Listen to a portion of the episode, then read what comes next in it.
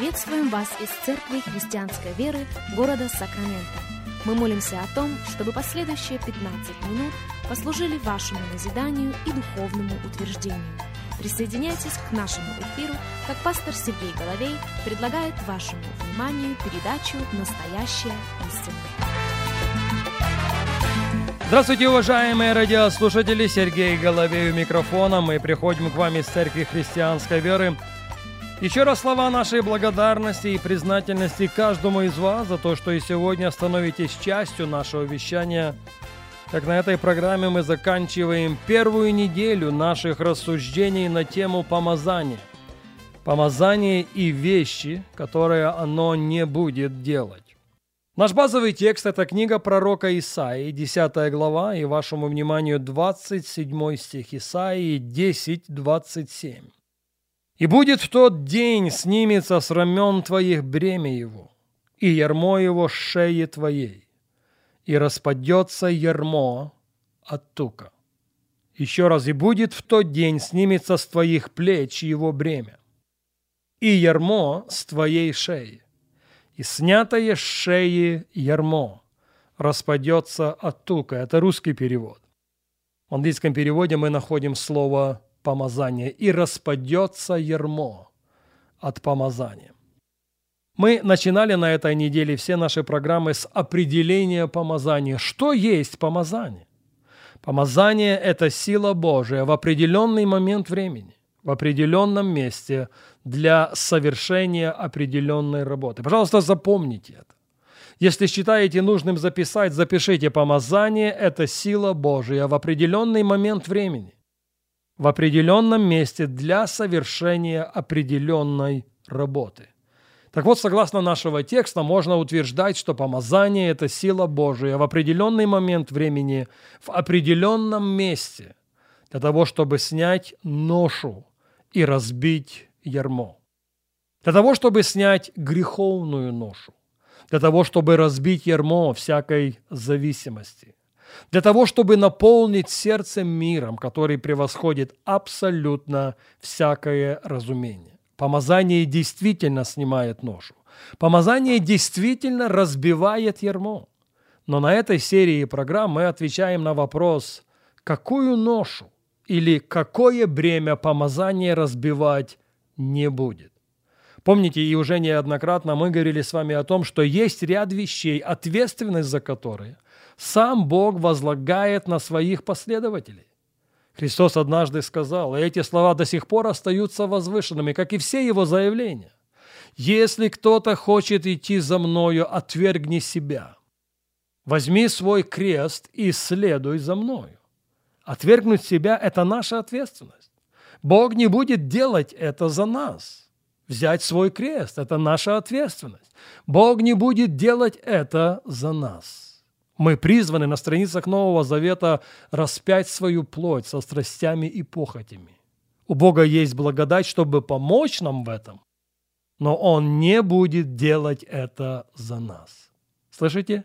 Есть вещи, есть ряд вещей, есть бремена, есть ноши, которые помазание снимать не будет и которые помазание разбивать не собирается. И в первую очередь это ярмо невежества.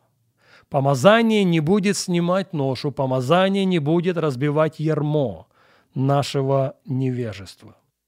Неоднократно на этой неделе мы обращались в книгу пророка Осии в четвертую главу, где Господь в шестом стихе говорит «Истреблен будет народ мой за недостаток ведения». Знания в английском переводе.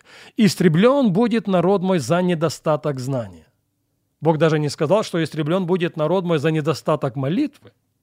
Конечно же, мы знаем, что недостаток молитвы имеет свои очень плачевные последствия. Но истребление, неминуемое истребление грозит тем, которые отвергают в своей жизни знания. Вот почему премудрость взывает. Вот почему премудрость возвышает свой голос. Вот почему премудрость приглашает к себе. Притч, 9 глава, 6 стих. «Оставьте неразумие и живите, и ходите путем разума». В той же 9 главе книги Притч, 12 стихе мы читаем, «Если ты мудр, то мудр для себя, а если буин, то один потерпишь». Друзья, пожалуйста, запомните это. Мудрость не дискриминирует по цвету кожи. Мудрость не дискриминирует по семейному статусу. Мудрость не дискриминирует по религиозному или духовному рангу. На нашей прошлой программе мы более детально начали говорить о женщине, о вдове, которая после своего мужа оказалась в очень затруднительном положении.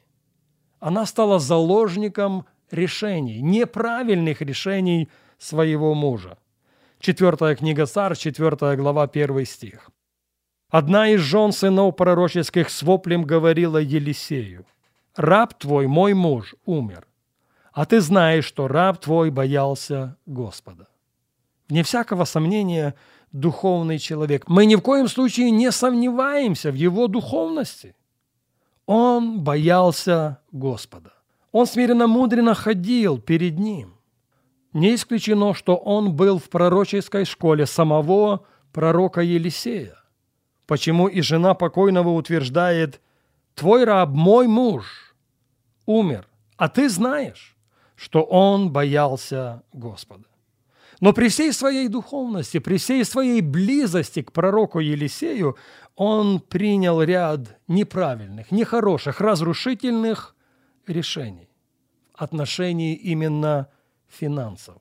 И вот после его смерти пришел взаимодавец и посягает на самое дорогое. Еще раз, четвертая книга Царь, четвертая глава и первый стих. «Одна из жен сынов пророческих с воплем говорила Елисею, раб твой, мой муж, умер, а ты знаешь, что раб твой боялся Господа. Теперь пришел взаимодавец, чтобы взять обоих детей моих в рабы себе». Друзья, помазание не будет снимать ношу, повторяю далеко не первый раз, и не будет разбивать ярмо нашего невежества. Помните стих, который мы прочитали минуту обратно? Притч 9 глава 12 текст. «Если ты мудр, то мудр для себя, и если буин, то один потерпишь». После смерти одного из сыновей пророческих вся ответственность перешла на его вдову. Вот почему она кричит. Вот почему она выражает свои претензии пророку Елисею. Благодарение Богу за его чудотворную силу. И из этой незавидной ситуации Господь вывел эту женщину. Но урок остается непреложным.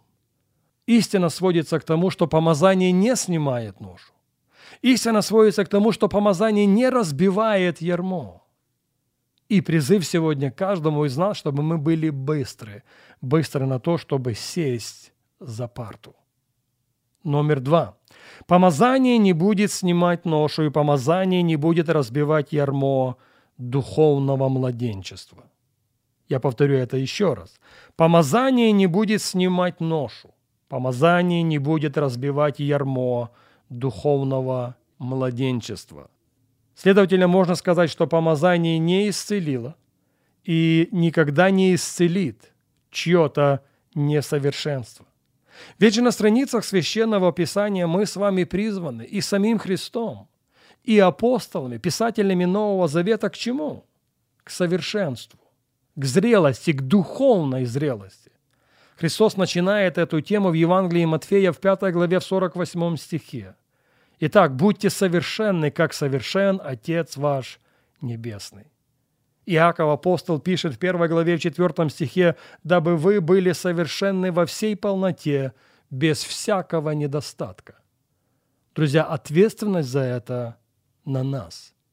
Потому что помазание не будет снимать ношу, и помазание не будет разбивать ярмо младенчества. Но мы не можем продолжить говорить об этом сегодня за недостатком времени – и к этой мысли мы возвратимся на следующей неделе.